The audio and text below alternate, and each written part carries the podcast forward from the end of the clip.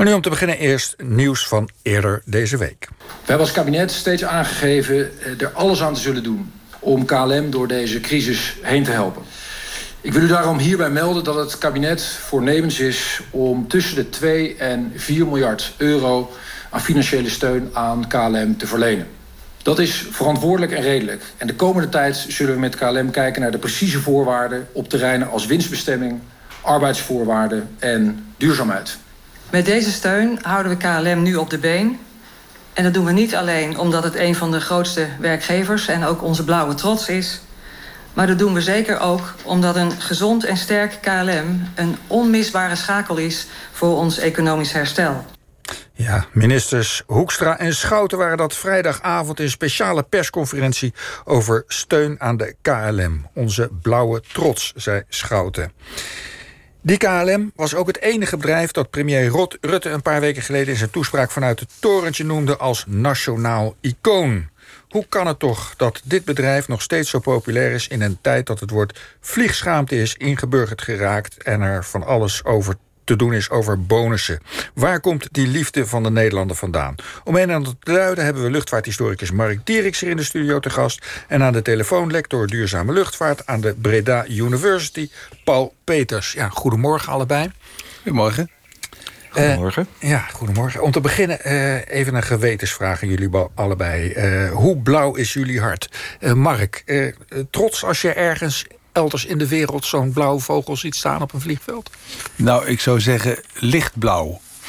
um, kijk, ik hou me met de luchtvaart bezig al, al heel lang. En ik vlieg ook best graag als ik vlieg met de KLM. Dat heeft ook een beetje met de betrouwbaarheid van dienstregeling te maken. Je weet wat je kunt verwachten aan boord. Maar als historicus en wetenschapper behoor je natuurlijk ook een beetje afstand van je onderwerp te houden. Dus lichtblauw. Lichtblauw, oké. Okay. Uh, eh, Paul Peters, hoe zit dat bij jou? Zit er nog iets van blauw in? Ja, nou... ja. Um, als jongetje wilde ik eerst bioloog worden... maar toen ik een keer gevlogen had voor vakantie... dat ging toen ook al... Um, toen werd ik heel erg luchtvaartenthousiast. Dus ik was uh, veel te vinden uh, langs de, de startbanen uh, op Schiphol... met de fiets erheen vanuit Haarlem. Dat ging natuurlijk best. Um, nou ja, later ben ik vliegtuigbouw gaan studeren. Ik heb bij Fokker gewerkt, dus ik heb wel een soort van uh, vliegtuighart. En daar uh, speelt die KLM zeker een rol in. Um, de laatste keer dat ik gevlogen heb, dat is alweer jaren en jaren geleden... Uh, was ook met de KLM. Uh, maar ja, tegelijkertijd zie ik ook wel... Uh, zeg maar, ik hou me nu heel erg bezig met de milieuproblemen van het reizen. En daar spelen KLM en met name de luchtvaart... die spelen daar natuurlijk toch wel een problematische rol in. Ja, ja, ja. Dus dat, jij hebt uh, ja, met ik heb gemengde... er ook mijn kanttekeningen bij. Met gemengde gevoelens naar de persconferentie zitten kijken. Uh, zeker, ja. ja. Ja, ja, Want Schouten zei ook al ergens erin, geloof ik... dat de KLM al redelijk duurzaam bezig was. Jij als lector duurzame luchtvaart, uh, is dat zo? Nou, als je het vergelijkt met, uh, met heel veel andere luchtvaartmaatschappijen in de wereld... dan is dat zeker zo. Doen ze meer. Uh, ze zijn ook bij allerlei projecten betrokken op het gebied van duurzame brandstof, duurzame vliegtuigen ontwikkelen. Maar als je naar de hele sector kijkt, dan is het zo abominabel weinig wat ze doen, dat je al gauw wat meer doet. Ja, er valt nog, er valt nog wat te winnen, dus. Er is nog heel veel ja. extra. Maar mag ik even een hele simpele vraag stellen? Want dat heb ik. Het ligt misschien gewoon aan mij, maar ik hoor steeds 2, 4 miljard zeggen. Tegelijkertijd hoor ik zeggen: 90% van het luchtverkeer ligt stil. Dan denk ik. Waar is dat geld eigenlijk voor nodig? Ja, voor de lonen uit te betalen en misschien wat onderhoud. Ik snap het gewoon helemaal niet. En die vraag heeft nog niemand gesteld. Misschien is het ook een hele domme vraag. Maar kan iemand van jullie mij dat uitleggen? Nou, dat geld eh, dat is met name nodig. Eh, niet alleen om de lonen uit te, uit te, uit te betalen. Er zit niet zo heel veel eh, vet op de botten, zoals dat heet in bedrijfstermen. Op, in de luchtvaart. Rentabiliteit is altijd al, al relatief laag geweest. Uh, maar de luchtvaart heeft met name enorme vaste lasten uit het, uh, ja, uit het uh, leasen, kopen en huren van vliegtuigen. Ja, en die lasten die gaan gewoon door. En dat, Hoezo? Ja, ja nou dat, dat, dat beloopt enorm veel geld. Die vliegtuigen zijn gefinancierd. Het is net als je een huis hebt, die hypotheek moet je doorbetalen. Daar Precies, komt, dat is het. Ja. ja. Goed, uh, laten we even de geschiedenis induiken. Mark, jij hebt uh, meegeschreven aan een tv-serie... die vanaf uh, september te zien is over de geschiedenis van de luchtvaart in Nederland. Vliegen de Hollanders geheten. Ja. Ehm, KLM vierde vorig jaar nog zo'n 100 jaar bestaan. Hebben Nederlanders van begin af aan zo'n blauw hart, zoals jullie toch ook wel een klein beetje allebei hebben volgens mij, hebben die dat altijd gehad? Ja, eigenlijk wel. En eh, dat komt ook een beetje, als, als, dat komt een beetje uit de fascinatie voor het vliegen als zodanig eh, vandaan. Je hoort ook eh, als je eh, verslagen leest van eh, vroege vliegtuigpassagiers. Eh, dan eh, beschrijven die een, iets heel bijzonders, iets, iets unieks. Ja, eh, en we vlogen, waren los van de wereld. En dat idee, dat, is, dat zit eigenlijk een beetje in ons allemaal Mhm. wel. Ja, ja, ik kan me herinneren de allereerste keer dat ik zelf vloog. Dat was ergens halverwege de jaren tachtig. eh, dat het hele vliegtuig nog ging klappen toen we veilig geland waren op Kreta. Dat heb ik in de trein nog nooit meegemaakt als we aankwamen op een station. Heeft dat er ook mee te maken dat, het, dat we het nog steeds heel bijzonder vinden dat het kan? Eh, ja, dat. eh, plus, het, het, kijk, het, het, het verschil met alle andere vormen van eh, eh, eh, ver- vervoer is als je in een vliegtuig stapt, dan lever je jezelf helemaal uit aan de technologie. Dus je moet erop vertrouwen dat, dat je omhoog gaat, maar dat je ook weer veilig beneden komt. En met name dat idee eh, van, nou ja, gaat dat wel goed? En ik heb daar geen enkele invloed op. Dat maakt dat mensen heel opgelucht zijn als aan het einde van, van een vlucht toch weer. Maar, eh, maar die liefde voor. KLM kan toch niet alleen uit fascinatie voor vliegen komen. Kijk, we hebben in Nederland een aantal bedrijven van oorsprong gehad die hoorden bij ons land. De PTT was een betrouwbaar ding. Iedereen was dol op de post ooit toen het nog zelfstand, niet zelfstandig was. De KLM heeft, heeft ook op een of andere manier het imago, dat status weten te krijgen van zonder KLM is het land verloren. Er moet toch echt meer. Op een of andere manier zijn ze in iets geslaagd. In een soort hele goede eh imago-building. Eh, eh, Paul eh, Peters, hoe kijk jij daarnaar? Ja, nou dat is, dat is zeker gelukt. En ja, we hebben een. En dat komt deels ook misschien wel door, eh, door het, eh, de hele toeristische sector... die beweert dat ze eh, afhankelijk is van, van de luchtvaart. En dat ook staaft met getallen die doorgaans onvolledig zijn. Om maar een voorbeeldje te noemen. Begin dit jaar werd er gemeld opeens dat er meer mensen met het vliegtuig... dan met de auto met vakantie gingen. Maar er werd niet bij verteld dat dat alleen maar over internationaal ging. Dat men dan alle andere vervoerwijzen die er ook nog waren eh, negeerde. Dus het vliegtuig was nog steeds niet de grootste. Eh, en dat de binnenlandse reizen natuurlijk helemaal niet met het vliegtuig gaan... maar dat dat wel de helft van de reizen is. En dan krijg je alweer een heel ander beeld. Eh, dus ja, op de een of andere manier heeft die luchtvaart het voor elkaar... om, om zichzelf steeds maar belangrijker te maken... en wordt daarbij ook heel sterk ondersteund door, door de toeristische sector... Ja, door heel selectief te kijken naar, eh, naar dat hele reizen. ja. Maar, Dus maar, dat speelt mee. ja, maar, maar, maar dat vliegen eh, toeristisch is, dat is natuurlijk relatief nog niet zo heel lang zo. Hè? Want die, dat 100-jarig bestaan van de KLM-mark, eh, pakweg die eerste 50 jaar eh, speelde toerisme geen belangrijke rol. Nee, eh, voor de KLM ze- zeker niet. Eh, De vro- alle vroege vliegtuigpassagiers waren ofwel in overheidsdienst... of waren zaken, zakenmensen Ja. die eh, met enorme haast ergens naartoe wilden... en het risico durfden, aandurfden om dat per vliegtuig te doen. Want dat was natuurlijk ook nog niet zo heel erg zonder eh, gevaar. Er zijn nogal wat eh, vliegtuigen, eh, zeker in de eerste 20, 20, 30 jaar van de luchtvaart... die eh, ja, ergens halverwege de reis eh, verdwenen. En dat risico was niet eh, denkbeeldig. Ja. En die eerste 20, 30 jaar, eh, we hebben het nu ook over, over staatssteun. Toen had, ik, had het ook al staatssteun nodig, hè? Ja, het was eigenlijk vanaf eh, de dag voor de oprichting al duidelijk dat de KLM eh, voorlopig eh, geen, geen geld zou verdienen. Dat bleek ook wel te zijn. De oprichters, een groep zeer rijke zakenlieden en financiers, die wisten dat ook wel.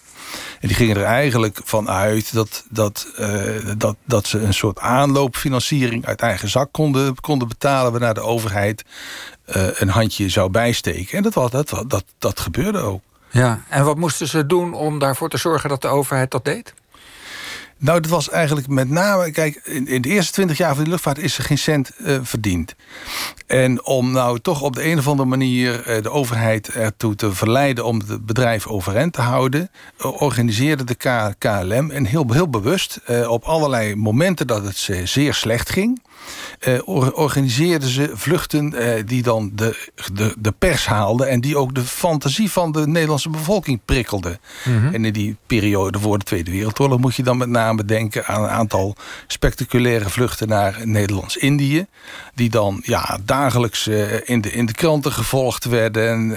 waar, waar mensen voor zover er al radio was... speciaal voor uitliepen om daar alles over aan de weet te komen. Ja, die piloten waren ook soort bekende Nederlanders, hè?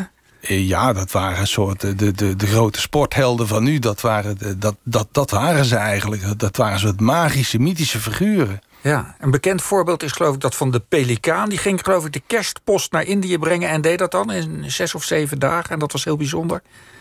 Uh, ja, dat was heel erg, uh, heel erg bijzonder. De, van van dit, dit soort vluchten met, met, met posten vonden natuurlijk vaker plaats. Maar in, in de vlucht van de Pelikaan, dus in december 1933. Uh, wanneer uh, de PTT besluit om een extra versnelde postvlucht uh, naar Nederlands-Indië te organiseren, zodat mensen daar nog heel snel de, de, kaartjes met, met de beste wensen in ontvangst zouden kunnen nemen. En die, die vlucht die ontwikkelde zich al heel snel tot een soort mythisch ding. Omdat het vliegtuig wat daarvoor klaar stond, dat, uh, daar, daarvan ging de motor stuk. Die wilde niet, niet starten. Toen moest er een ander vliegtuig komen. Een, een, een ouder, trager vliegtuig. En ja, door de buitengewone prestaties van de vliegeniers... slaagden ze er toch in om op tijd in Batavia te komen. En nou, dat leidde tot een ware, ware hype, zouden we nu, nu zeggen... aan aandacht voor de luchtvaart, eh, die, eh, die nog heel lang nageklonken heeft. Ja, bij terugkomst stonden er geloof ik 20.000 mensen op Schiphol of zo. Wat was? Uh, bij 10 graden vorst, ja, s'nachts. Alsof het Nederlands voetbalelftal kampioen was geworden. Dat, ja, ja, precies. Ja. Uh, en dat werd dus eigenlijk allemaal door de staat gefinancierd... want de KLM verdiende nog helemaal niets toen. Nee, en de staat had er ook natuurlijk eh, belangen bij. Want het belang van de staat om de KLM te financieren... was eigenlijk gelegen in het vliegen naar Nederlands-Indië. Want dat bevorderde het, bestuur en de, zeg maar, de grip die men vanuit Den Haag... op het uh, gouvernement in Batavia had... die werd sterker naarmate de verbindingen sneller en beter waren. En daar speelde die KLM en de luchtvaart een uh, enorme rol in. Ja, en op die manier werd ook een soort nationale trots op dat blauw gekweekt. Precies, ja. Ja, ja want wij, wij deden het dan sneller dan landen om ons heen. En uh, ja, dat, uh, dat, dat, dat vond men ook toen al heel erg mooi. Ja, het was een soort Wild West-tijd in de luchtvaart. Uh, Paul Peters, in die Wild West-tijd was er eigenlijk niks geregeld. Hè? En dat de luchtvaart wettelijk een soort uitzonderingspositie krijgt... dat gebeurt in 1944, hè? Tijdens de Tweede Wereldoorlog. Ehm, Wat gebeurde er toen precies? Ja, midden in de...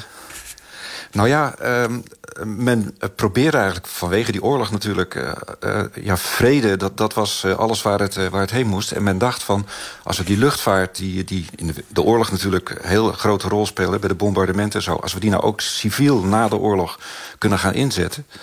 Um, voor het, uh, ja, het verspreiden van de mensen... en dus met elkaar in contact brengen... en dus vrede brengen in de wereld. Dat was eigenlijk de doelstelling van een organisatie... die toen is opgericht. Uh, gericht. Dat is de ICAO, de International Civil Aviation Organization.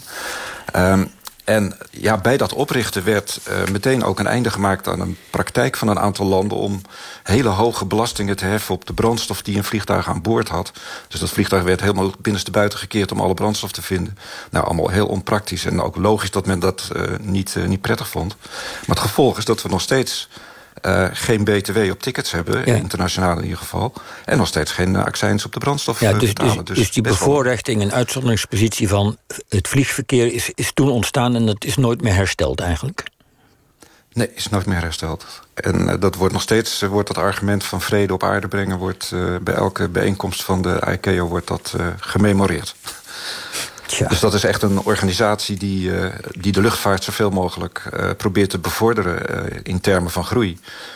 en tegelijkertijd ook de verantwoordelijkheid heeft gekregen, heeft gekregen voor um, bijvoorbeeld klimaatverandering en emissievermindering. En ja, dat is dus daar niet in goede handen. En dat lijkt ook. Want... Een rare combinatie, toch? Ja, dat is een hele ja. moeilijke combinatie. Dat mag je haast niet vragen aan iemand. Ja, ja maar, maar, maar hoe is dat mogelijk dat want destijds was het dus een beetje te begrijpen. die vrijstelling van belasting op kerosine en dat soort dingen. Maar in, het, in een tijd zoals nu, zoals er nu naar energie wordt gekeken en energieverbruik. Hoe kan het dat dat de afgelopen 30, 40 jaar niet veranderd is? We hebben toch een enorm opkomende milieubeweging gehad. Heb je daar een verklaring voor? Nou, uh, het gevolg van die uh, overeenkomsten in 1944 was vooral dat uiteindelijk alle landen onderling zeg maar luchtvaartverdragen zijn gaan afsluiten op basis van dat algemene verdrag. Dat betekent dus dat die niet BTW en niet accijns betalen zit in, in duizenden overeenkomsten tussen landen. En het is natuurlijk best wel een dingetje om dat allemaal te gaan veranderen. Dus dat speelt mee. En ja, degenen die het zouden moeten doen... die, die hebben niet het gevoel dat ze er belang bij hebben. Um, en nationale overheden die concurreren op... Uh, uiteindelijk op het zoveel mogelijk uh, luchtvaart ontwikkelen. is Nederland uh, behoorlijk goed in geslaagd trouwens. Um, maar dat komt omdat we de, zeg maar de nadelen op het gebied van milieu... met name die van klimaatverandering... ja, die ligt dus bij die ICAO, bij die organisatie van de VN... En daar zijn we als land niet eh, verantwoordelijk voor. Daar worden we ook niet echt op afgerekend.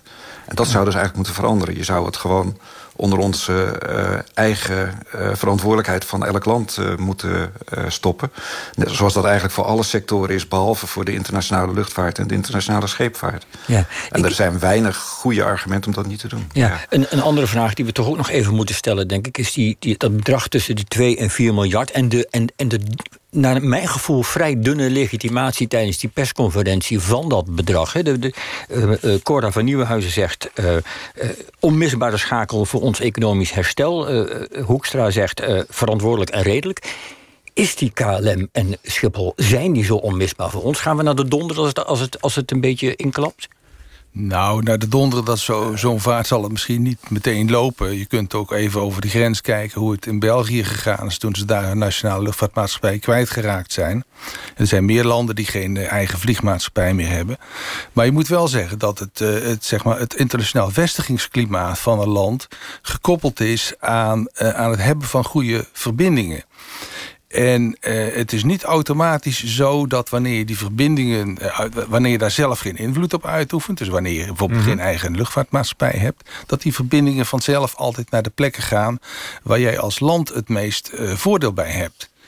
En uh, dat zie je dus ook uh, zeg maar in de afgelopen uh, 20, 30 jaar... en de opkomst van lage kosten vliegmaatschappijen...